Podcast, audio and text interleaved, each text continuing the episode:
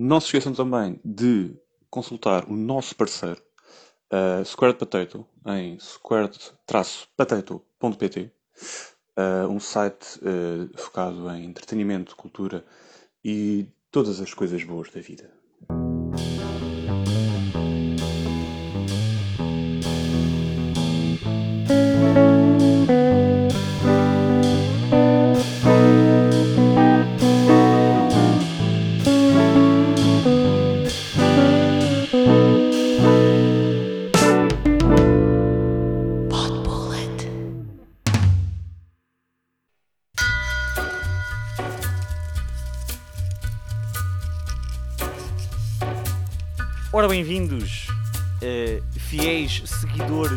Vosso podcast de referência para artigos de uh, medievais, de, as pessoas se mascararem. Não, o carnaval já passou, já não vale a pena. É o vosso podcast de referência para todos os assuntos que importam, no fundo. Uh, eu hoje tenho o prazer, é estranho, que é um, é um conjunto de pessoas diferentes eu hoje tenho o prazer de ter comigo um, Belissa Bargeld. Ou oh, João Iria, também dá, João Iria. O que é que é essa merda, Zé? Que e, que é também, é e também Mick Harvey. Responde-me, caralho. Já te é responde, cala-te, puta, deixa-me acabar a intro. E, e também Mick Harvey.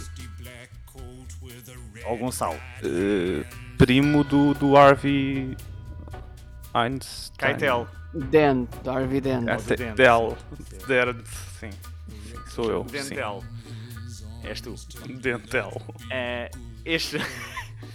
então o que é que se passa, meus amigos? Isto hoje, nós agora só ouvimos música. Nós não queremos saber de mais nada. Isto agora é só música. É música, música é vida. E então, o que é que sucede? Hoje vamos atacar. E então aqui... que andas a ouvir umas belas merdas, tu. Vai, mas isso. Pronto, Olha, todos, todos, nós temos tens, a nossa fase. Tens estado bem na, da cabeça, tu? Uh, tipo, vontade de morrer.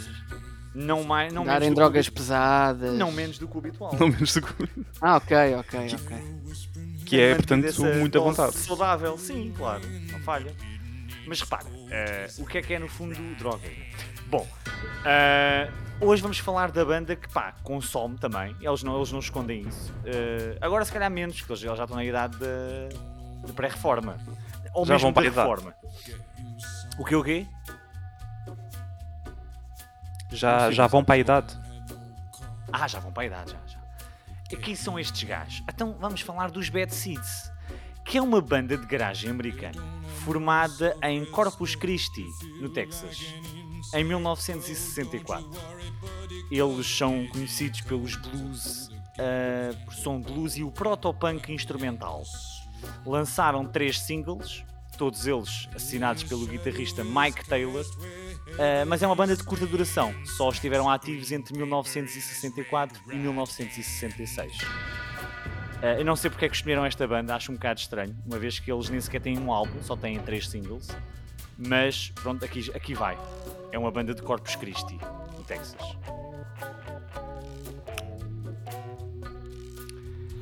Vamos falar tá de Nick Cave and the Bad Seeds. Agora sim. Agora, agora, agora acho, acho, acho que agora é que estão reunidas as, as condições necessárias para atacar isto. Ah, o, que é que é ben, o que é que é Nick Cave and the Bad Seeds? É uma banda de Ossis, né? quer dizer, eles não. Eles, Uh, aquilo é uma grande misturada. É, esta banda é tipo a Benetton, mas uh, pelo menos o seu líder, Nick Cave, é de. Mas são todos brancos. São todos brancos, sim, é verdade. Portanto, já tem isso a funcionar contra mas uh, eles, foram, eles formaram-se em Melbourne, sim, mas eles são uma grande misturada de pessoal. Há muita gente que é de facto da Austrália, mas há gente da Suíça, há gente da Alemanha e há gente de todo lado. Isto é uma banda que formou-se no seguimento da, do fim da primeira banda do Nick Cave, que eram os, os Birthday Party, pá, Uh, nós não vamos entrar em grande, em grande uh, registro sobre os Birthday Party porque isto é mesmo pá, é punk nojento, porco javarde. Eles, a dada altura, era a, era a banda mais violenta do mundo, tocavam para essencialmente neonazis, bem que eles não, eles não queriam essa ligação, mas o, o rock era de tal maneira nojento e porco que só atraíam gente dessa. E hum, quando acabaram os Birthday Party, Então aí Nick Cave eh, fundou a banda que é hoje a banda dele, os Bad Seeds, em 1983. Desde então, pá, é uma banda que tem um historial incrível, tem é mais, mais de 15 álbuns, desde 83 até, até aos dias de hoje. Uh, já tiveram vários alinhamentos, há muita gente que saiu, há muita gente que entrou, que voltaram, tem assim uma. Isto é quase uma equipa de futebol ao longo de décadas. Um, e a parte dos Bad Seeds funciona quase como uma orquestra para o, o que o Nick Cave faz. Uh, Nick Cave acho que não vale a pena estar a, a, descrever bem ao detalhe quem é que ele é, toda a gente sabe quem é o Nick Cave, uh, argumentista, realizador, uh, escritor, pronto, músico, é assim uma das grandes figuras artísticas, pelo menos do século XX, uh, possivelmente século XXI e dos, dos próximos para a frente. Quiçá XIX também. Quiçá XIX, só porque sim, só porque podemos fazê-lo. Uh, sim, é um posto... no século XIX já estava na, na pré-reforma também. Já, já estava uhum. a dar no cavalo, já estava a dar no cavalo alto. Já tinha de estar eh, jovem que ele aparenta sempre. Sempre. Uh, pá, é um, é um gênio, mas uh, vamos, vamos aqui falar exclusivamente sobre Bad Seeds, sobre, sobre a discografia dos Bad Seeds. Pá, Uh, isto é complicado de falar, isto são mesmo muitos álbuns. Nós vamos fazer uma coisa assim mais ou menos uh, speed, speedrun. Vamos fazer um pot pourri? Um pot, sim. Só, olha, finalmente alguém utiliza essa expressão no pot bullet. Acho que já estava já estava para acontecer. O Gonçalo está a fazer isso. Bom, uh, começando logo no ano a seguir à formação da banda. O From Her to Eternity, primeiro álbum de estúdio da banda. Pá, ainda nem sequer no título nem apareciam os Bad Seeds, era Nick Cave só, mas obviamente já com os Bad Seeds. Um, este álbum vem, lá está, quando acabaram os Birthday Party, houve pelo menos um dos membros dos Birthday Party que foi com o Nick para uh, os Bad Seeds. É o tal braço direito do, do, do, Nick Cave, que é o Mick Harvey, que está cá desde o início, e depois entra, entrou também um guitarrista alemão que tornou-se o outro braço do Nick, no fundo, que é o Blixa Bargeld, que fazer parte de uma banda alemã industrial, que é das, é das bandas uh, mais conhecidas de rock industrial alemão, uh, desde então até hoje, é uma banda algo celebrada, que epá, tem um nome muito difícil de dizer, que é Einsturzende Neubauten. Acho que é assim que se diz o nome da banda. A banda é relativamente conhecida. Uh, e eles fundaram os Bad Seeds e lançaram este álbum que tem apenas sete músicas. Uh, é um álbum relativamente curto. E lá está. Eu uh, vai se tornar aqui um padrão que é eu é raro não gostar de um álbum deles, uh, mas eu, eu devo dizer que o arranque dos Bad Seeds para, até para mim é um bocadinho rough. É um bocadinho cru demais. É, é, e este álbum, então, é o estado mais eh, elevado disso. É um álbum muito desgarrado. É, é muito, muito sons parece que eles estão mesmo a partir os instrumentos enquanto o, Nick está a cantar. É uma cena assim muita. Lá está não é muito coerente, é muito ainda na senda daquilo que os Birthday Party eram. No entanto, e isso também vai, vai ser uma constante, há sempre uma outra música, mesmo naquele início da, da carreira deles, que vale a pena ouvir para quem está agora a conhecer Nick Cave, e é por isso também que fazemos este, este guide, no fundo. O álbum tem sete músicas, sim, mas eu diria que pelo menos a From Her to Eternity, que é uma música uh, que eles tocam ainda hoje em concertos, que é uma das, uma das grandes malhas do, do, dos Bad Seeds, sobretudo ao vivo, que dá nome ao álbum e também é a melhor música do álbum. Também tem uma cover de Leonard Cohen, logo a primeira música, o Avalanche, uh, que também resulta muito bem. Epá, e depois pouco mais, porque há aqui muitos sons que não são particularmente prazerosos de ouvir, porque é mesmo muito barulho, muito, muito, é muita música disforme, no fundo. Uh, portanto, eu este álbum só vou dar este, este enquadramento assim, acho que era importante falar do, do, da formação desta banda, porque depois vamos perceber mais à frente que os Bad Seeds, juntamente com o Nick, um, tiveram várias fases ao longo da, da, da, carreira. Uma carreira já vai mais para 30 anos, muito mais de 30 anos, Pá, e eles não foram, eles foram sempre mudando de álbum para álbum e às vezes de, de, de coleção de álbuns para outros, os géneros foram sempre mudando os registros musicais foram sempre alterando isso é uma coisa muito interessante na, nesta banda. Não é uma banda que se tenha ficado por um estilo musical, foram sempre uh, mudando e virando o jogo. Aqui, lá está, e os próximos a seguir vão ser muito nesta onda ainda. Mas pronto, From Her to Eternity, para quem quiser conhecer, é pá, hoje são estas, uh, vale a pena, e, e, depois vão andando pela discografia deles que a coisa vai, vai ficando mais, mais coerente. Então sou eu. Hum. Bom, eh, no ano seguinte, portanto, em 85, eh, é lançado o segundo álbum da banda, o The Firstborn Is Dead, que eu acho que goza um pouco também destas características que o Diogo agora disse, e portanto mantém ainda uma sonoridade muito eh, rock porco sujo, que é sempre uma, uma classificação musical interessante. Yeah. Um, temos de fazer um episódio só sobre bandas de rock porco sujo. Sendo que um, este álbum continua a ser pequeno, sete faixas, uh, continua com uma cover conhecida do Bob Dylan, que é Wanted Man, uh, mas tem uma música que eu gosto bastante e que talvez destaque do resto do álbum, que de uma forma ou de outra tem um som ainda muito cavernoso. Uau. que é um, a Tupelo, ou em português Tupelo, que é a Tupelo. primeira música, sim, sim. E, e que é uma música muito agradável e que eu acho que, se não estou em erro, ainda é hoje também algo recorrente nos, nos concertos e ficou assim uma das mais marcantes desta primeira fase mais inicial. Uh, do resto do álbum, epá, é, é tudo ainda muito, muito selvagem, muito estranho, muito, lá está, barulhento, um, e portanto quem for um pouco um, quem for um pouco sensível, digamos, a este tipo de música, uh, pronto, tirando esta primeira faixa, o resto vai achar tudo muito uh, descartável. Mas, mas vê-se que, que, pelo menos dentro, da, dentro do artista Nick Cave e na parte lírica e da voz e da presença dele, não só em palco, mas nas músicas, percebe-se que já havia aqui uma, uma força da natureza fora do comum a querer sair e a querer hum, e a querer eh, ter uma voz. Nota-se é que está à procura dessa voz um bocado ainda. S- eh, sim, em relação ao. Este álbum tem aquela. Também vai ser um bocadinho recorrente em relação aos outros dois. Que é. eh, ao primeiro e ao próximo. Que é a procura um bocado desse som que depois, se forem a ver, eles vão, alterar completamente, drasticamente a seguir. Mas a questão é que eles aqui ainda estavam muito ligados àquele. àquele epá, é, é- é inqualificável som que eles produziam no- no- nos, nos Birthday Party. Um, e o facto de eles serem muito. pá, completamente é, é ele- a definição desta banda é don't give a fuck, estás a ver? E, muito, e ne- nesta Uhum. altura, então, o nível de drogas era tão elevado entre todos os membros, especialmente o Nick. Havia tanta, tanta coisa que os gajos consumiam que eles estavam-se completamente a marimbar para aquilo que faziam em termos de. eh, a parte musical era a paixão deles, claro, mas era feito de uma maneira demasiado punk ainda ao, ao- ao jeito dos birthday party. Portanto, as músicas, mais uma vez, são quase um, o, o anti-música catchy. Estás a ver? É, é basicamente irem para lá vomitar para cima do, do, do, do, do mi- do, do mi- do microfone.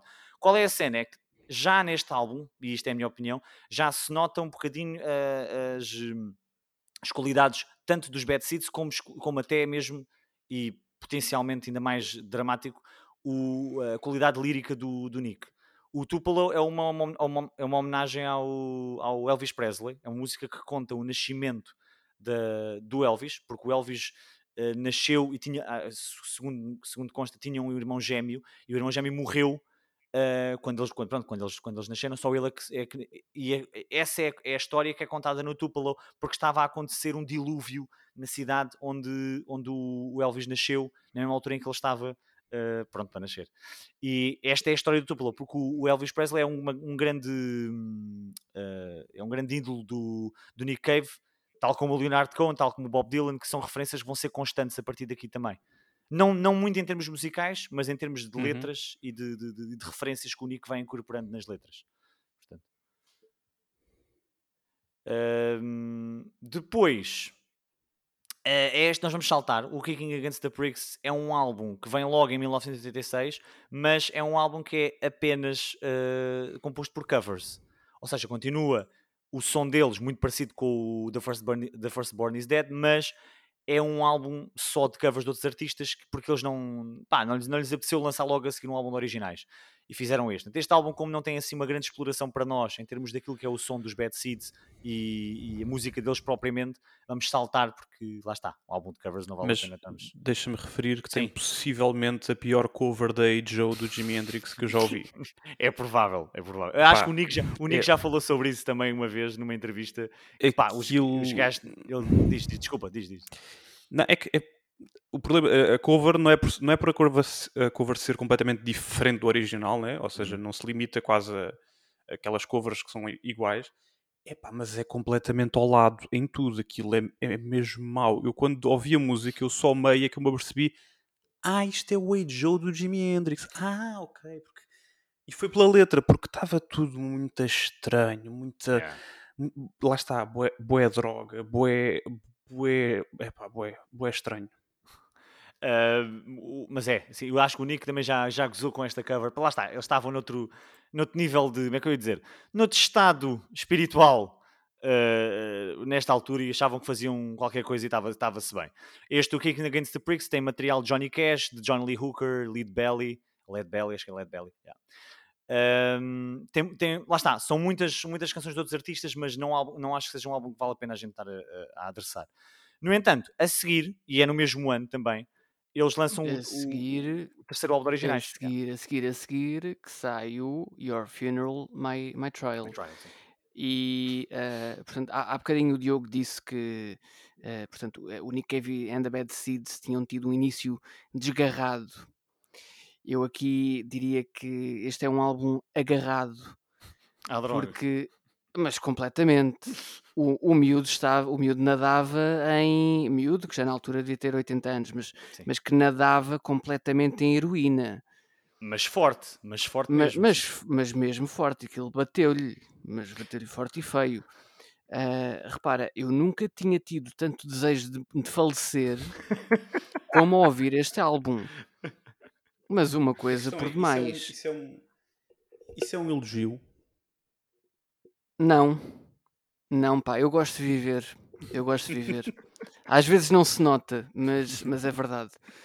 Ahm, aliás, isto, isto- eh, ok que, que, que Nick Cave and the Bad Seeds têm, ao longo do tempo, vão alterando um bocadinho aquilo que é o seu estilo e o seu género, ahm, mas há aqui certos elementos que, que, que me fazem ter alguma comichão relativamente à banda.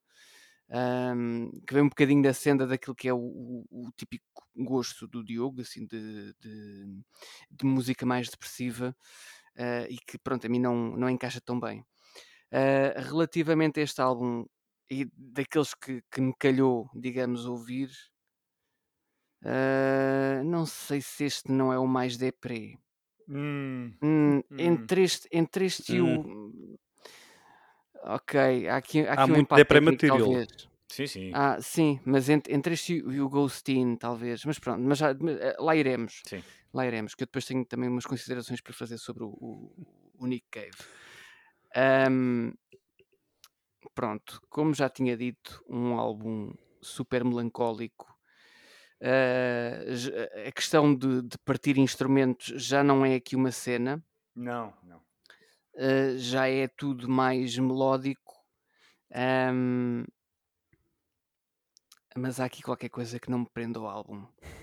Uh, e portanto, sem me querer alongar muito, uh, se calhar vou dizer que que a que me ficou ainda mais no ouvido foi a, a Stranger Than Kindness.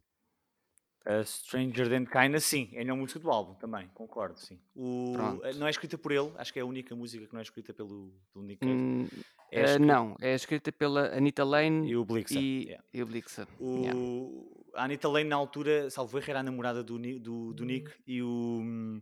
Pronto, e, escreve- o, e ela e o Blix escreveram esta música, o Nick só interpreta, mas sim, esta música também ainda hoje é tocada, é uma das aquelas que, que sobreviveram deste período do, do- dos Bad Seeds, eles gostam muito dessa, desta canção, salvo erro, até foi o Nick que disse que é o, este álbum ele gosta bastante, o, o, o Nick Cave, ele, ele geralmente é um bocado crítico, lá saber porquê. mas Não, eu consigo compreender. Eu também, a primeira, primeira metade deste álbum, eh, eu, eu, eu gosto bastante também. Eu- mas depois, a, a- a reta final, eu acho que já é muito.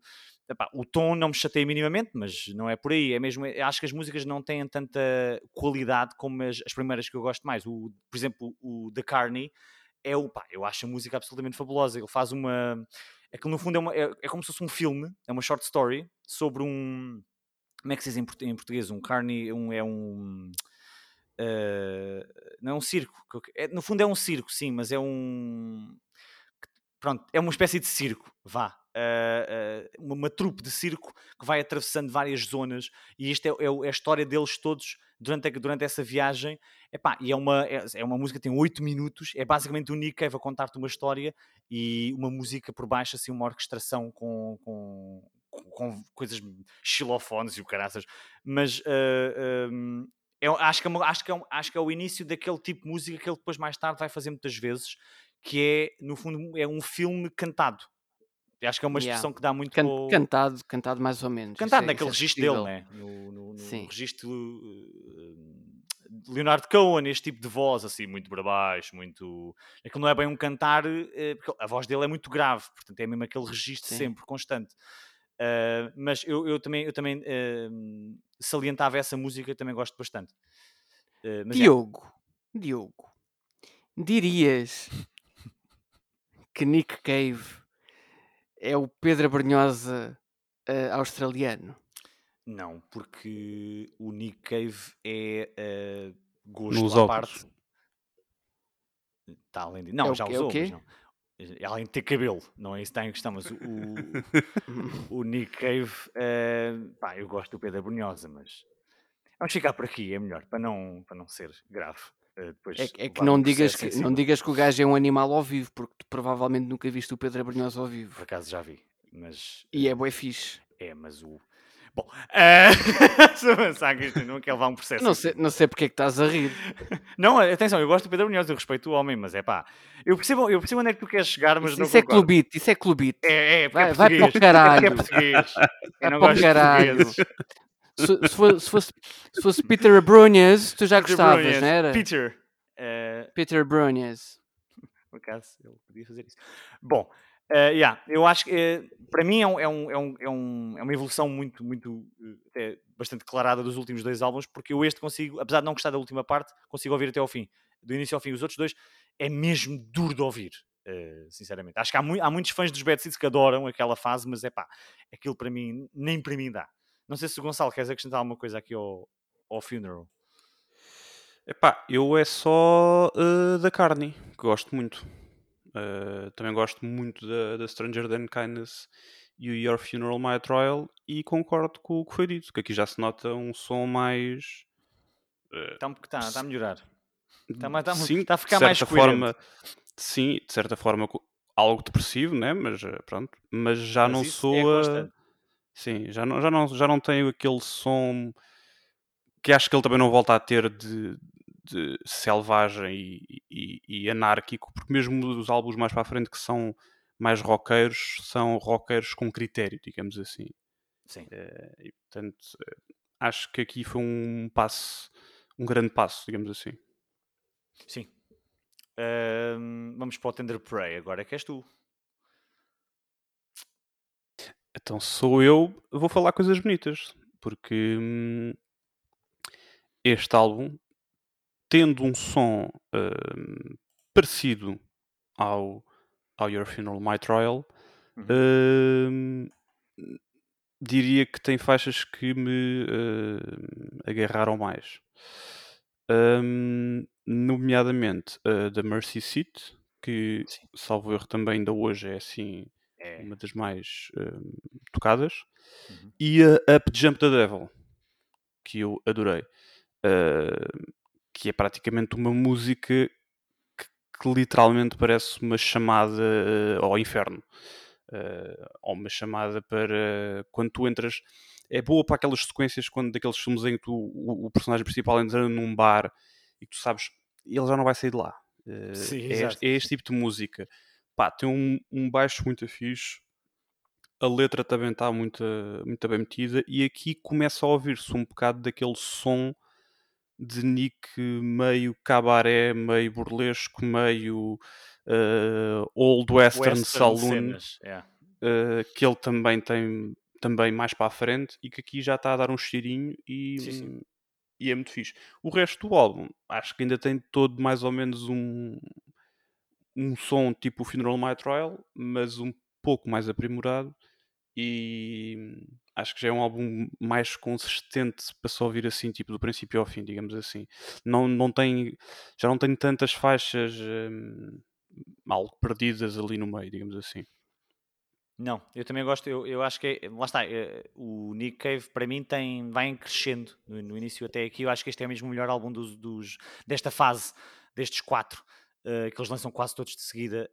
Um, e eu, eu, também gosto bastante. O Mercy pronto, tornou-se assim um, um, uma das grandes canções dele, sobretudo aquilo ao vivo, é extraordinária. É uma das melhores letras que eu já li. Esta música tem mesmo uma letra extraordinária. E o, o mais uma vez, e vai ser outra constante, as letras dele são extremamente cinematográficas. A própria música de Nick Cave and the Bad Seeds é extremamente cinematográfica, mesmo quando está a mudar de, de, de, seja um álbum de blues, seja um álbum de, de gospel, seja um álbum de rock mais sujo. As músicas têm sempre uma, um aspecto muito, muito apropriado para o cinema. E não é por acaso que ele tem essa vertente também. E este álbum então ainda se nota mais. Tens o Mercy Seat. Mas, mas eu, eu aí se calhar discordava um bocadinho de ti, Diogo. Porque Pá, eu acho que, que as letras dele são demasiado descritivas para serem cinematográficas. Eu percebo onde é que tu queres chegar. Portanto, ele conta a história, ele, ele, ele conta ali uma short story em, em muitas das músicas. se isso torna cinematográfica, aí já não concordo, se calhar. Pá, uh, pois. Percebes onde é que eu quero eu chegar? Eu percebo, mas uh, um, o, numa música o excesso de descrição eh, para este género é quase obrigatório, porque se tu vais contar uma. uma tu, tu, não, tendo não, não tendo, aliás, nenhum outro elemento sem ser uh, a voz, uhum. sem ser a letra, tu tens que uh, pintar mas, o quadro completamente.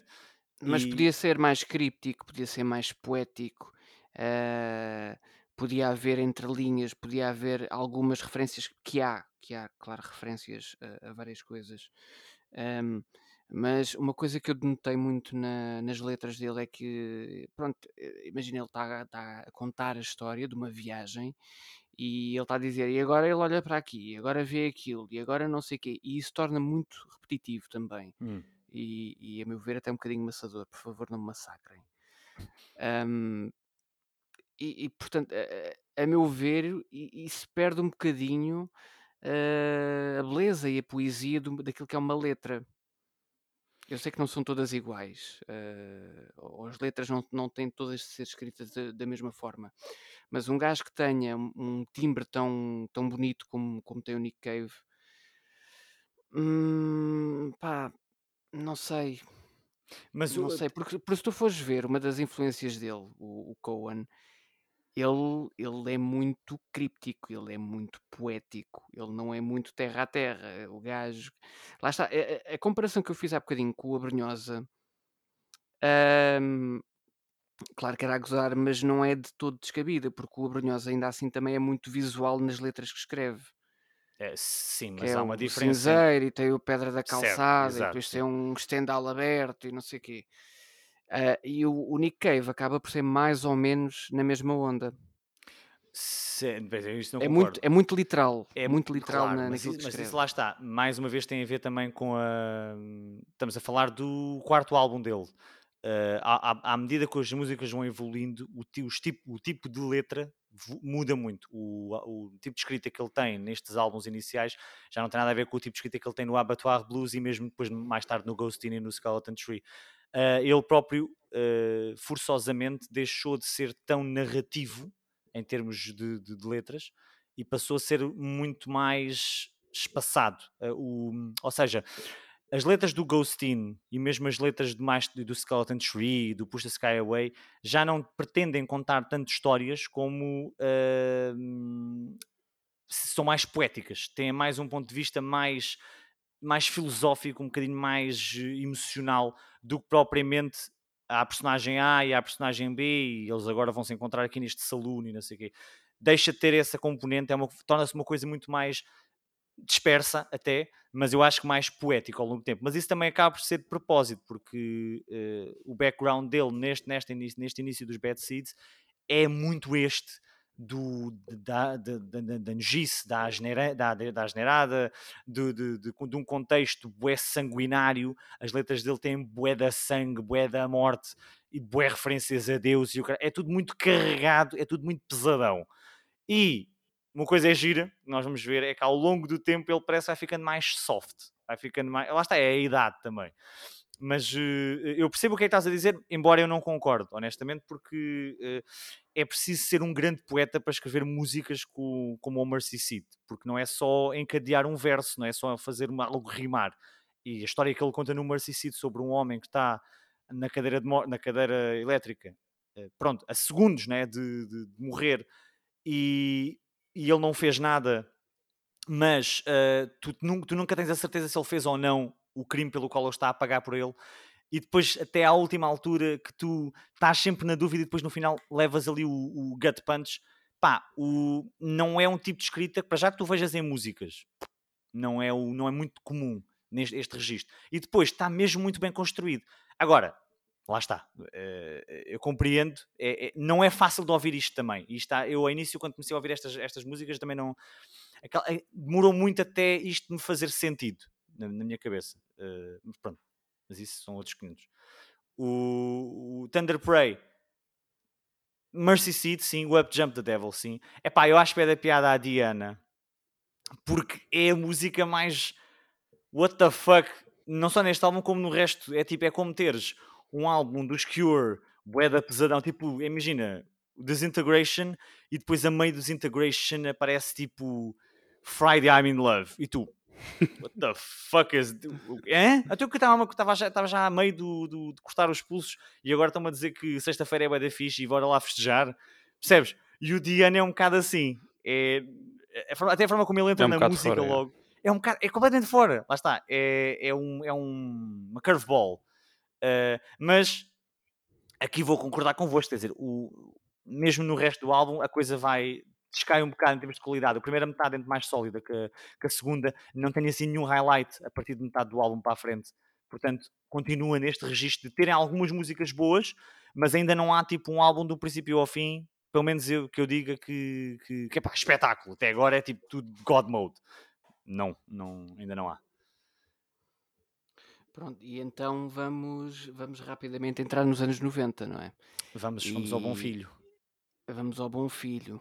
Ixi, é, que foi um, foi um álbum. Não, aqui, aqui, acho que já não havia droga. Aqui não, aqui é. é... Foi, aqui foi o pós-rehab. É, exatamente, é o pós-rehab.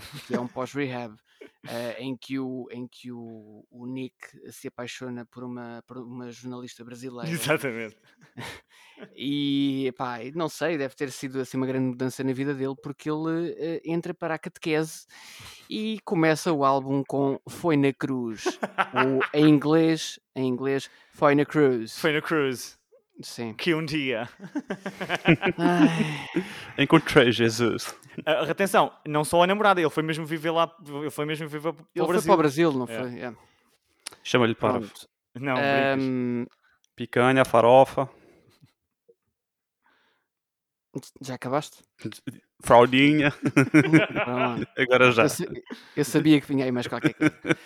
Pronto. Uh, passando aqui à frente, Foi na Cruz que pá. Hum, isto, é, isto é uma aberração, pá. Olha, eh, eh, Gonçalo, quer dizer, a verdade, a verdade é que de todos os álbuns que eu ouvi de Nick Cave, que não ouvi todos, mas todos os álbuns que eu, que eu, que eu ouvi, a música que eu tenho mais presente é esta merda.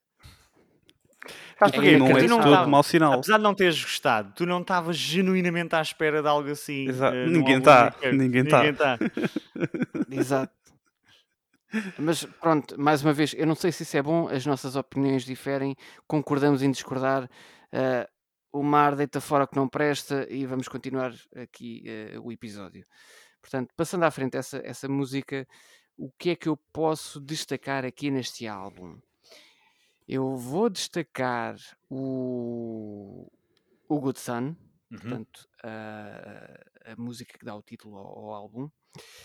Um, porque lá está, há aqui, há aqui uma referência histórica, uh, histórica, desculpa, nada, bíblica, um, de, de Caim e de Abel, portanto, uh, que é fixe, é sempre bom encontrar estas referências. O que, é, que é que estás a rir, Gonçalo? Nada. Não? não queres dizer nada? Não, não, não, estou bem, bem. Hum, é? Pronto, ok. Eu, eu, eu vou deixar, eh, termina que eu depois avanço.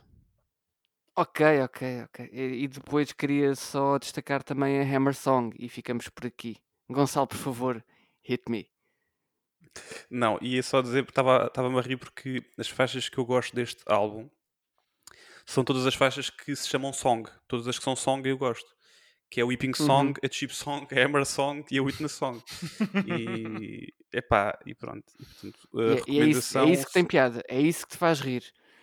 É um homem de gostos uh, simples. Tu, tu, vais, tu vais te deitar e vais te lembrar, é pá, eu disse isto hoje no episódio e vais te rir à fartazana. É assim, repara, é isso. o Seferovic, o Seferovic bisou, portanto, a partir daqui eu posso rir do que Acabaste quiser. de datar o episódio completamente.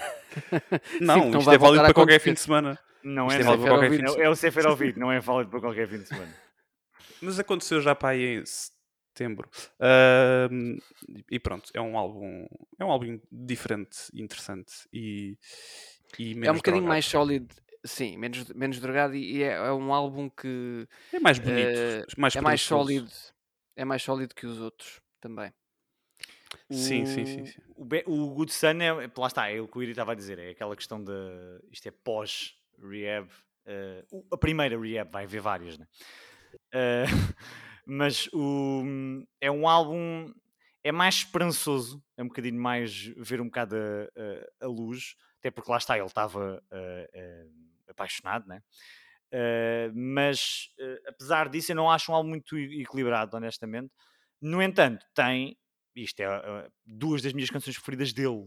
Acho que uma delas então é, é, é quase testamento de, de, de para mim, das melhores coisas que ele já produziu, que é a Chip Song. A Chip Song é, pá, é uma obra de arte. Adoro a música, é, é, linda de morrer. Já ouvi isto ao vivo e, e é igualzinho ao álbum. E o, também a Weeping Song, são as duas. Mas a Chip Song, então, tem um poder transformativo do caraças. Uh, uh, é, lá está, é aquela balada de, de, de piano uh, que o Nick tem muitas, em muitas, muitos momentos. Lá mais para a frente ainda vai ter mais uh, de forma ainda mais uh, vincada, mas esta é, é uma daquelas baladas que nunca envelhece e toda a gente já ouviu a Chip Song, é uma música relativamente conhecida até, mesmo apesar dos, dos Bad Seeds não serem uma banda, uma banda mainstream, o, a Chip Song mais ou menos já deve ter passado em alguma rádio e acho que é mesmo, é mesmo uma música absolutamente genial. Uh, pá, e a, a, a Weeping Song uh, é muito gira porque é, faz uma coisa que eu pessoalmente gosto muito nos Bad Seeds, que é um duelo vocal. Uh, geralmente é, que é entre o Nick e o Blixa, em que eles vão, no fundo, vão, vão, vão debatendo né, uh, as quadras da, da, da, música. Pá, e aquilo tem. O, o Blixa tem uma voz muito. É, é, o alemão, mas é, não é aquele alemão que nós associamos, uh, portanto, à, à crueza da língua alemã. É um gajo mais suave e a forma como ele canta também em, contra, em, em, em, em contracena com o Nick na música, pá, acho que é fabuloso. São das minhas músicas preferidas deles. Mas o resto do álbum, sinceramente, pá, o Foi na Cruz e não acho, não acho aberrante, obviamente, não, acho que é ok, não é nada especial. Uh, fiquei, acho que uh, uh, o refrão, né, o Foi na Cruz, apesar de não ser nada de brilhante, é, é, o tipo de refrão que acaba por ficar no ouvido. Mas eu sei que isso é um fenómeno que também dá para a Rebecca Black no Friday. Uh, portanto, não é por aí. E agora vamos entrar já dentro dos anos 90. Em Mordor. Para... Em Mordor, sim. Epá, uh, eu aqui faço já um pré-aviso. A partir daqui, eu gosto de tudo. Vai estar, Só não vai gosto, estar sempre que, vou estar sempre com, com ele lá. Yeah, tem que ser. Tirando num álbum, que depois vamos chegar lá e depois eu vou tentar transitar rapidamente desse álbum. Tirando esse, do resto é, para mim é tudo top.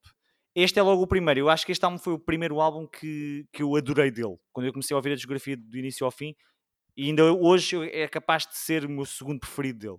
O Henry's Dream é de 92 uh, e este é o primeiro álbum que marca já um outro estilo dele. Aqui já estamos mesmo no terreno do western, da música mais uh, que nós associamos mais a um registro registro cinematográfico, sim, mas num registro mais virado para, para o, o mais Johnny Cash do que propriamente uh, uh, Leonard Cohen ou, ou, Bob Dylan ou o que é que seja, mais nesse registro. Uh, e é um álbum que, perdão, onde tem a entrada de dois membros dos, dos Bad Seeds que vão ser absolutamente essenciais para o resto da banda, que é o baixista, o Martin P. Casey, que ainda hoje está na banda, é um, do, do, um dos que está lá há mais tempo, entra neste álbum, e o falecido, o grande, grande pianista, que é o Conway Savage, que morreu em 2017, pá, que é um pianista absurdo, que já neste álbum já está a fazer umas composições muito engraçadas, e é o segundo backing vocalist do, do Nick, além do Blixa. E tem aqui já neste álbum já tem participações engraçadas. Canta muito bem o Conway Savage. Um, pronto, este álbum, eles, eles, eles até nem gostaram muito do gravar, porque foram para um. For, o álbum foi gravado como se fosse um live in studio. E eles não gostaram muito dessa abordagem.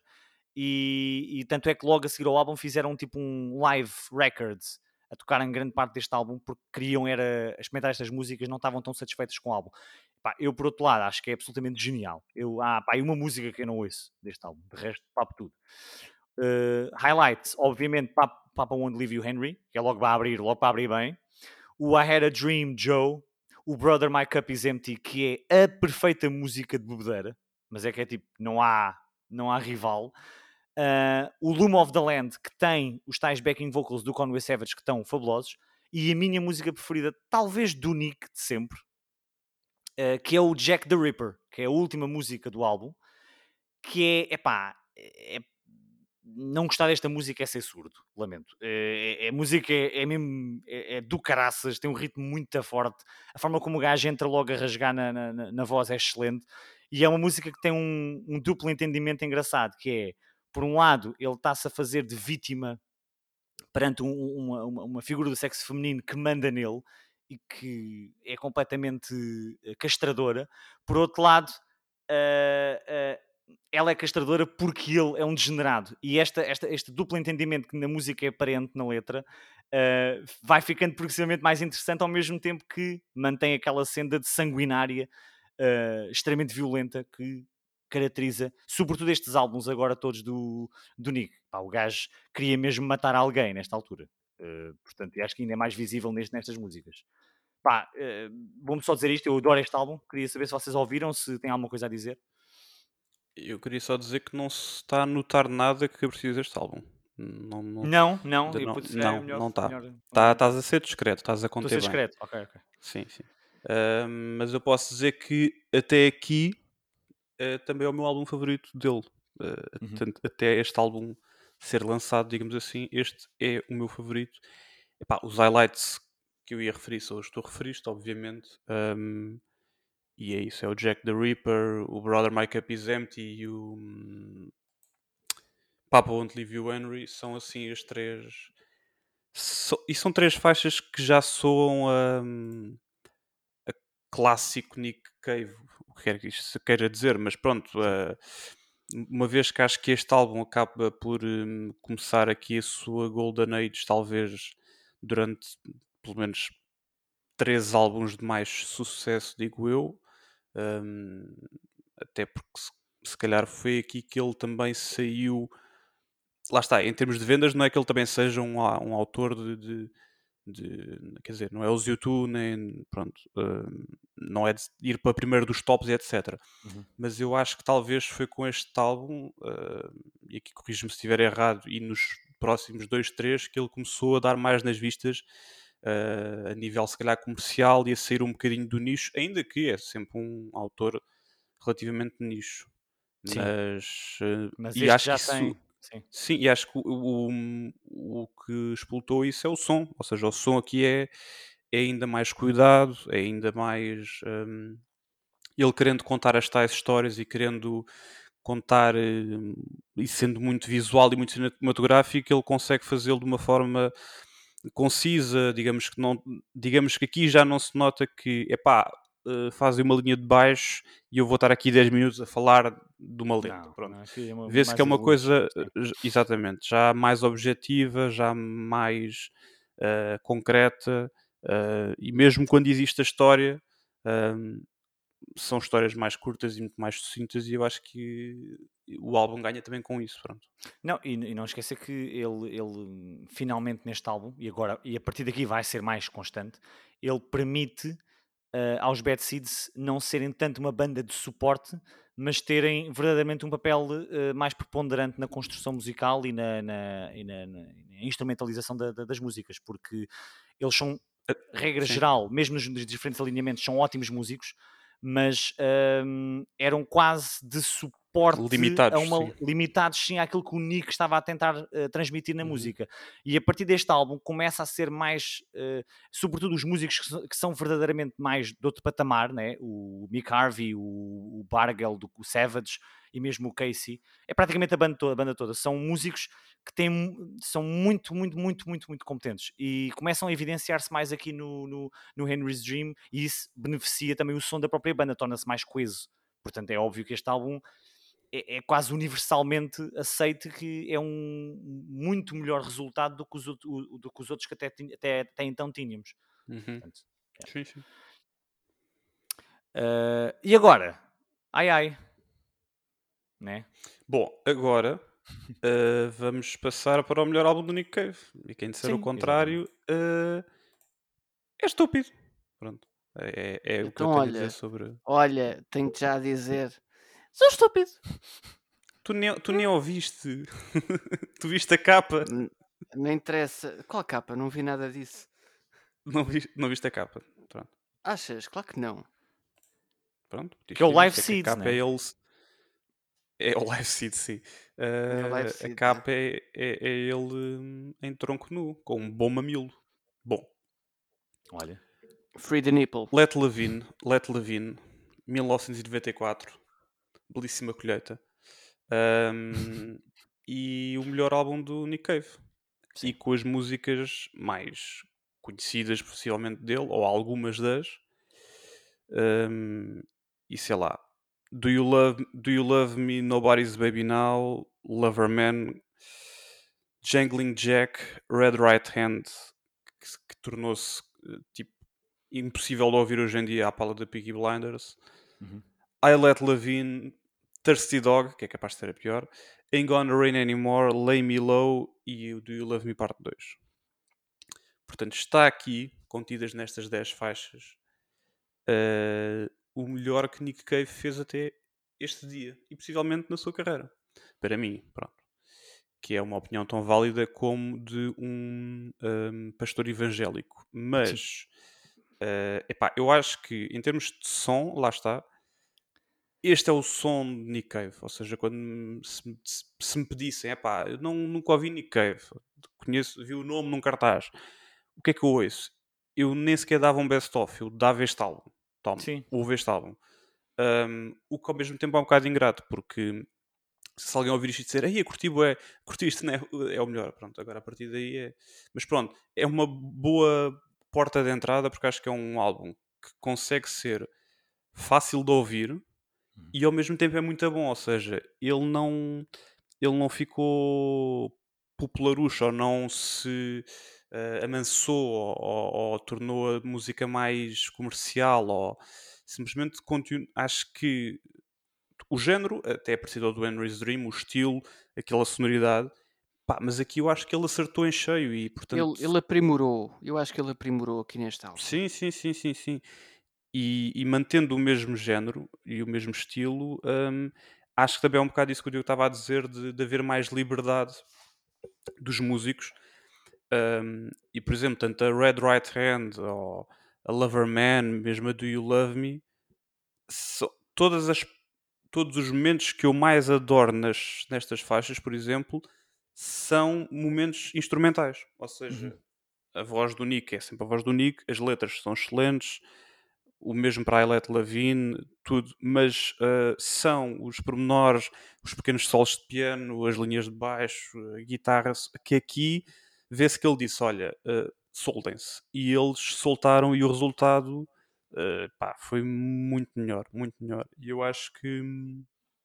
Acho não, porque eu já ouvi os álbuns todos um, e este é o meu álbum favorito dele e é sempre um álbum que eu um, sempre que posso revisito e lá está, não tem uma música má, pode ter uma música ou outra que não está a um nível tão absurdo, e, e quase que se eu tivesse de fazer um. escolher as 10 melhores músicas do Nick Cave, se calhar 5 eram deste álbum, portanto, isso diz logo muito sobre. E é um artista que tem 17 álbuns, portanto, eu acho que é mesmo um caso evidente de, de sucesso, e, e, acho que também, até mesmo em termos de, de, vendas, foi assim o álbum que até aqui, pelo menos, vendeu mais um, e chamou Sim, mais a mas isso é atenção. relativo para o Nick, né? Sim, sim, sim, não, ou seja, porque é a- era a questão que eu estava a dizer de ser um álbum fácil de ouvir, não é? Ou seja, Sim, sim. o- lá está, a Red Right Hand é uma música de genérico de uma série, portanto, Uhum. um, uh, a Lover Man, um, a- a Nobody's Baby Now é quase uma balada de que, que podia passar na rádio, uh, Yeah. uh, o I Let Levine também, portanto, tem aqui uma série de faixas que, quer dizer, tu não passavas um, o Mercy Seat se calhar na rádio, ou seja, ele até à data se calhar tinha faixas que, por exemplo, não passariam na rádio porque ou são muito longas, ou são muito pressivas, ou são muito javardas, e aqui são músicas que são fáceis de ouvir, qualquer pessoa São mais ouve ra- esta- radio friendly. Sim, sim, sim, sim, sim. E qualquer pessoa ouve isto e diz, olha, fixe. E fica no ouvido, quer dizer, o, o baixo da Red Right Hand, claro que eu já ouvi mil vezes, até um bocado à pala da série, mas aquilo ouve-se e fica no ouvido, uh, as coisas ficam logo marcadas, é, encaixou tudo muito bem. Mas por um lado, também não diria que, que era um álbum ah, representativo daquilo que é Nick Cave and the Bad Seeds.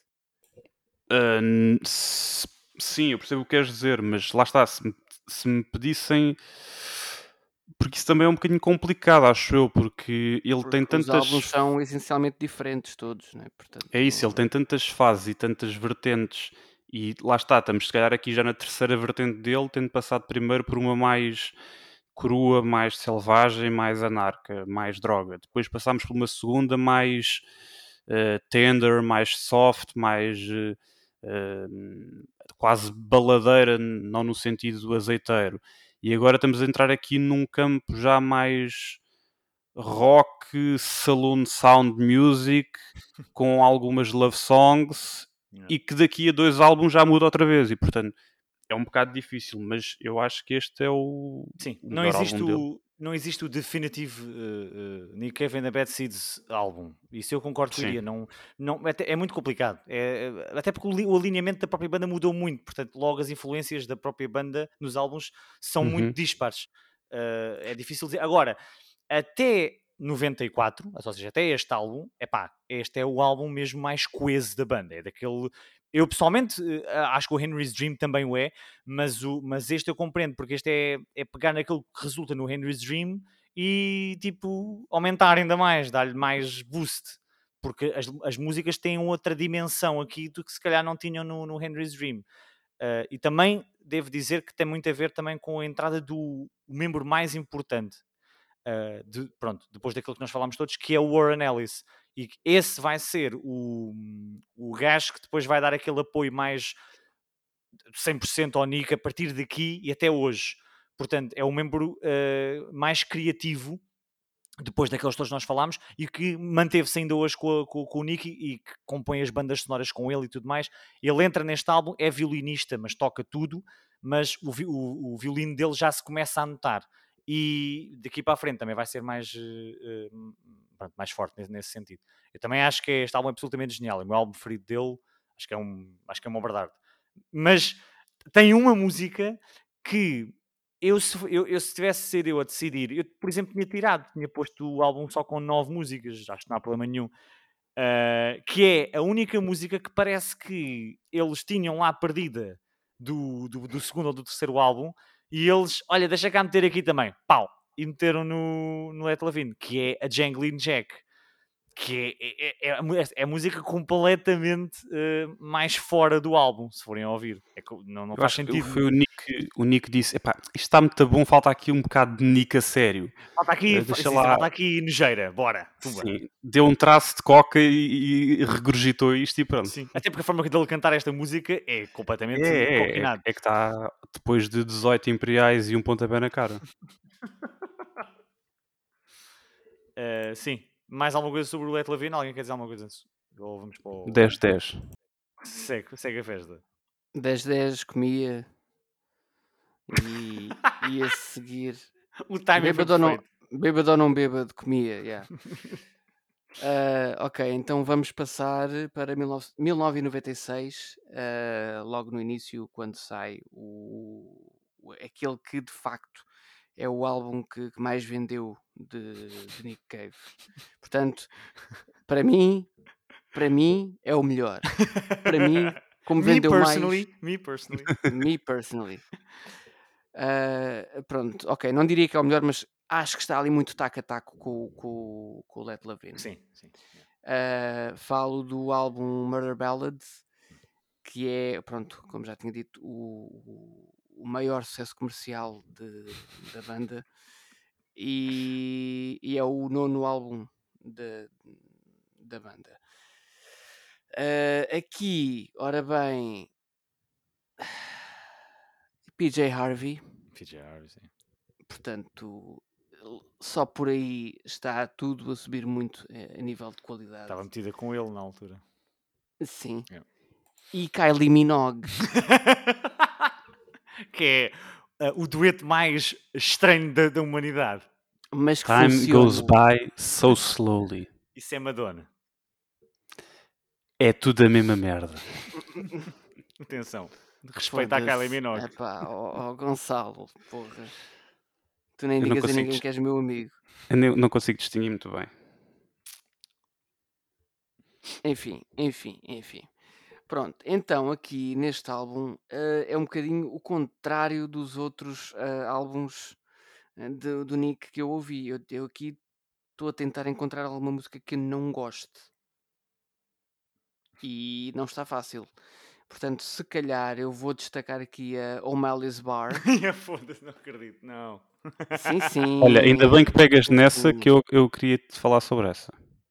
Espera aí, espera aí. Eu é? sei, eu sei que é uma história que é longa para caralho e, e que o gajo descreve tudo e mais alguma coisa, mas é bué BDS e é bué música de saloon. E, Ah, então agora já é gostas. A, a musicalidade está no ponto, ok? Ok? E não há drogas aqui, de certeza. Quer de dizer, certeza. Para escrever uma música de 14 minutos, aquela letra em- de 14 minutos, não Ah, dava nem que seja um vá, um um, tracinho, vá. sim, um pombo. Um pombo. Pronto, mas, mas é uma. Ok, são 14 minutos, mas é uma música que não. Pelo menos não me maçou muito. Sim. Portanto, alguma coisa ele há de ter feito bem, finalmente. Eh, ó- à nona é de vez, não é o que se costuma dizer. Eh, e então, portanto, além do O'Malley's Bar, vou destacar aqui a Henry Lee, com a, com a PJ Harvey, sim. e o Stagger Lee. Pronto. Pronto. Eh, eh, yeah. Agora- Mas, mas em geral, acho que, é um, acho que é um álbum super sólido. Este álbum é engraçado. O, o, o Murder Ballads, a ideia do álbum, é, pronto, é um álbum conceptual, né? A ideia é todas as músicas serem sobre. eh, é- todas as músicas são uma Murder Ballad. Alguém morre, alguém ou muita gente mesmo, morre em cada música. E essa era a piada do, do, do álbum. Isto é um álbum completamente. Este então é western, do princípio ao fim, tem a capa, é- parece o Hateful Eight em versão, em versão álbum. Ahm, ainda bem, acho engraçado falares no O'Malley's Bar, porque eu também adoro a música, eu acho um piadão, mas há uma música que é mais ou menos similar ao O'Malley's Bar, que ainda gosto mais, que é metade do tempo, mas tem a mesma estrutura, que é a Curse of Millhaven, que é o- a forma como o Nick descreve o aparecimento de uma, não é uma maldição, mas de uma doença que vai afetando aquela cidade e, e as personagens todas daquela cidade. Pá, e aquilo vai escalando e escalando e escalando. Eu acho absolutamente genial como é que o gajo vai. Isto é uma música, atenção. Sim, eu- é fixe, é fixe, é fixe. é. e aquilo vai, vai tornando cada vez mais demente aquilo que vai acontecendo às pessoas naquela cidade. Epá, acho brutal. Eh, o, eu- eu- a única música que eu, pessoalmente, até. Há sempre uma, pelo menos, que não. Não é, não é uma questão de skipar, mas acho que não está ao nível das outras. É o Crow Jane. Eu acho que é uma música mais, mais filler, mais. Ok, está a giro, mas não, não, não, não cativou. Epá, mas a Stagger Lee, a Henry Lee, a Where the Wild Roses Grow, epá, que é o dueto mais estranho de sempre. Uh, Sim, sim. Mas resulta muito bem. A voz dela é, é, uma voz bonita, lá está, ela sabe cantar. E, e, e a junção das duas vozes está muito engraçada. Uh, isto também deu, isto deu um boost à carreira da, da Kylie Minogue, por mais estranho que pareça, porque o Nick é um artista mais perdão, conhecido a nível crítico e a nível de, de nicho, mais de culto mas é uma figura já, nesta altura, já era muito respeitado. E o, a Kylie Minogue, com este dueto, parece que ficou. Foi legitimada em termos de musicais, estás a ver? Afastou-se um bocado aquela imagem de apenas popstarzita que tem o seu prazo de validade, né? como aquelas popstars que, que, que havia muito, e aqui foi uma questão mais de legitimar. E resultou bem. Epá, uh, eu... aliás, mas, que, mas foi depois disto que ela entrou no, no Street Fighter. Ah, certo. pronto, sim, sim. Foi, então não sei, estou a perguntar, estou a perguntar, estou a perguntar. Epá, eu não me lembro do, do ano do Street Fighter, mas eu acho que foi nesta ah. altura, sim, foi 90 e tal. Pois. Portanto, é, esse, esse, esse, esse sucesso. É. Uh, pá, também, também, também sou um grande fã deste álbum. Portanto, eu queria, acho que o Gonçalo queria dizer qualquer coisa também da, da última, né? Da... Queria, queria, porque eu gosto muito, mas pronto, como há bocado o, João estava a, a, dizer como ponto negativo um, a ele o excesso de descrição, né? E esta aqui, isto é quase um livro, né? Este gajo está aqui a contar um livro que mais acaba. Mas eu concordo, eu acho que a, que a faixa está super cativante e apesar de musicalmente depois aquilo ser uma repetição, não é? E estás, estás ali 15 minutos mais ou menos sempre dentro da mesma onda, como aquele trecho musical que é repetido, eh, instrumental, digamos assim, é repetido ao longo da, da faixa, é muito bom, tu ficas agarrado àquilo literalmente ao ouvir a história. Uh, há, um ponto, há um ponto de cá já nem estás a ouvir a, quase que já não estás a ouvir a música que já te entrou no cérebro e estás completamente focado na letra. Uh, e nem dás pelos 15 minutos passarem. E queria destacar também a Stagger Lee que é a minha música favorita do álbum uh, e onde as rosas selvagens crescem. Que eu gosto bastante Sim. dessa faixa, por acaso. Uh, e lá está, a primeira vez que eu ouvi, eu fiquei assim, uh, com a Kyla Minogue, com, com, mas não. quer dizer, é, é, que não, é, que parece, é que parece que não vai ser, sim, sim, mas sim, depois é. Pois é, e é muito bom. E ficas, ah, yeah. Então isto funciona. Olha, olha, já viste? Olha, ah, que engraçado. No próximo álbum quer ele, ele, há coisa, ele há coisas do diabo, pá. e tu ficas contente, pronto. E depois. E pronto. E é um álbum que eu acho que diria que é o meu segundo favorito, pronto. E é o álbum que encerra uh, outro capítulo na história dos Bad Seeds, agora mais aquela vertente western. É o capítulo bom. Não, há muita, há muita coisa aqui para a frente que eu também, que eu também gosto bastante. Sim, mas, mas, é, é o... mas é aquele. Sim. Mas o, o, o Nick até aqui muita gente depois a partir daqui desliga ou tem, mais, ou tem uma, uma opinião mais uh, dispar, porque a, a, partir daqui então é quase todos os álbuns são diferentes, muito diferentes uns dos outros, e há aqui uma grande uh, esquizofrenia. Logo uhum. a seguir ao, ao, Murder Ballads, ele lança uh, o Boatman's Call. Pá, e este álbum é, é, tem uma coisa muito engraçada, que é, o álbum é dos, dos mais bem recebidos pela crítica, do Nick Cave, pá, dizem que todo, se vocês forem ver as notas disto, isto é tipo é a melhor coisa de sempre. Está tipo nos melhores álbuns para ouvir antes de morrer e o caraças, e é tudo né, 10-10 e cenas assim. Mas eu, por acaso, uh, e sendo um, é um dos meus artistas preferidos, mas eu quando ouvi este álbum já tentei várias vezes e o site sempre do álbum dizer: pá, isto é bom, é um bom álbum, mas eu não vejo aqui uh, o, o fator brilhante. Quer dizer, há aqui pelo menos uma ou outra música, há uma então que é declarado, né? Mas não vejo aquela cena de isto é a melhor coisa de sempre. E muita gente acha que este é o melhor álbum, ou diz que é o melhor álbum de, de Nick Cave and the Bad Seeds. Para já tem logo esse problema. Este álbum não é, não é um álbum de Nick Cave and the Bad Seeds. Isto é Nick Cave ao piano, só. Porque o, a, a, prestação do, do, dos Bad Seeds, embora esteja lá, e está lá sempre no álbum todo, isto, a, a maior parte das canções são canções que podiam ser tocadas, e geralmente são, pelo Nick no piano. Mais nada com mais uns, uns apontamentos à volta, mas não é já uma, uma orquestração muito elaborada, muito complexa como nos álbuns anteriores. Portanto, é mesmo, parece um álbum só dele. Uh, e depois, porque é mesmo muito. Uh, eu, não, eu nem acho que seja um álbum depressivo, não é? É, é mais. É um álbum mais contemplativo, porque ele, ele tinha-se separado na altura da, da PJ Harvey, e este álbum é quase uma resposta, né? Uh, ou, ou que lhe aconteceu e há, ou o gajo ter ficado completamente "Ei, então isto agora acabou e o gajo não saber lidar bem com, com a situação. Uh, portanto, é um álbum que até, até em, certa, em certa medida é mais emocional uh, uh, do Nick, mas pá, a mim não me agarra tanto. No entanto, é pá, e esta é outra que, que não, não gostar é, é, é, essencialmente ser surdo, que é a primeira música do álbum é absolutamente perfeita, né? O Into My Arms, toda a gente e o seu cão conhece, é uh, pá, e é daquelas que não conheço ninguém que diga que não gosta. Pode não ver, pode não, pode não, não amar, mas é daquelas que é, toda a gente conhece, toda a gente aprecia. É um clássico dele. É esta talvez seja mesmo a música mais conhecida do Nick Cave de sempre. Uh, se calhar mais até do que, do que a Mercy Seat ou o Tupelo ou, ou, as outras que nós falamos para trás. O Into My Arms é mesmo daquelas universais. Um, depois tu tens músicas muito boas. A, a People Ain't No Good epá, é uma letra absurda mesmo. É, é, leres aquela letra, a forma como ele canta ao piano, epá, aquilo. Quer dizer, vê-se que é um músico que tem uma, tem uma, uma, uma capacidade expressiva que, que, é muito pouco encontrada. É uma das minhas músicas preferidas também, o People Ain't No Good. Tens o There Is a Kingdom, que é, continua aquela senda muito religiosa, que é, é uma cena que ele, ele trabalha muito. Um, e depois há aqui muitas músicas que vê-se claramente são músicas de, de, de, resposta ao fim do relacionamento dele. Are You the One That I've Been Waiting For? Uh, West Country Girl, Black Hair, claramente. E Black Hair e A Green Eyes são músicas mesmo muito, muito sobre a PJ Harvey, uh, declaradamente.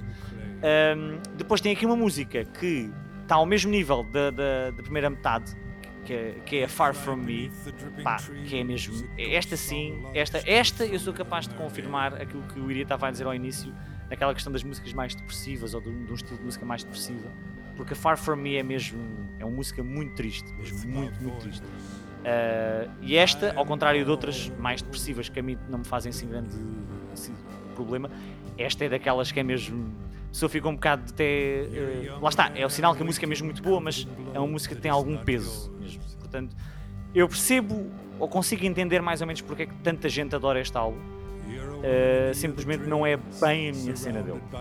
O que eu gosto. Não sei se vocês tiveram a possibilidade de ouvir o, o Boatman's Call, se querem dizer alguma coisa sobre este. Este álbum tem uma capa muito fixe. Uh, eu concordo, ou seja, eu, eu adoro a Into My Arms, independentemente de ser mega conhecido e overplayed dele, mas adoro, é uma faixa incrível. E também o People Ain't No Good, mas de facto, um, lá está, como é praticamente só piano, e eu não acho que ele, do ponto de vista hum, instrumental e musical, seja. Eu acho que o grande. O grande grandes feitos dele são enquanto liricista, contador de histórias, a voz uh, e a entrega. Digamos que ele, como instrumentista e como criador de, de, de melodias, não é propriamente tão. Ou seja, aqui sente-se a falta do, do, dos Bad Seeds enquanto banda, não é? Sente-se a falta deles todos que se complementavam uns aos outros e que encaixava tudo muito bem. Isso viu-se essencialmente nos três álbuns anteriores. E este álbum, depois lá está, para mim acaba por ser um pouco. Pá, não vou dizer pachorrento porque parece mal, mas. É mais eh, minimalista. Acaba por ser, também. Sim, e em algumas faixas já um pouco até monótono, precisamente porque quando a letra não se destaca, como é o caso do People Ain't No Good, ou quando a letra e o piano, por mais simples que seja, soa tão bem como da Into My Arms todo o resto do álbum parece um bocado, estou a tocar acordes e a dizer coisas. E portanto, sou bem, sou bem, até certo ponto em que depois se torna hum, ok, mas dá mais, dá mais. E esse dá mais nunca chega a acontecer. E portanto podia haver mais orquestração, podia haver mais hum, espaço para os outros instrumentos, mesmo ele mantendo só o piano e, e, o piano ser o foco do álbum, não é? Isso não há nenhum problema, ser o, o, principal instrumento no qual residiam as principais melodias mas haver um outro aprimorar que as pessoas até aqui já estavam habituadas a ouvir, não é? Portanto, uh, não é nada que a gente não soubesse que os Bad Seeds poderiam ter feito e foi uma opção dele, pronto, é válido. E, mas que eu acho que de facto torna que o álbum, como o álbum, apesar de ter duas faixas absolutamente incríveis, uh, como o álbum, lá está, não consigo ver essa espetacularidade, digamos assim. Uh,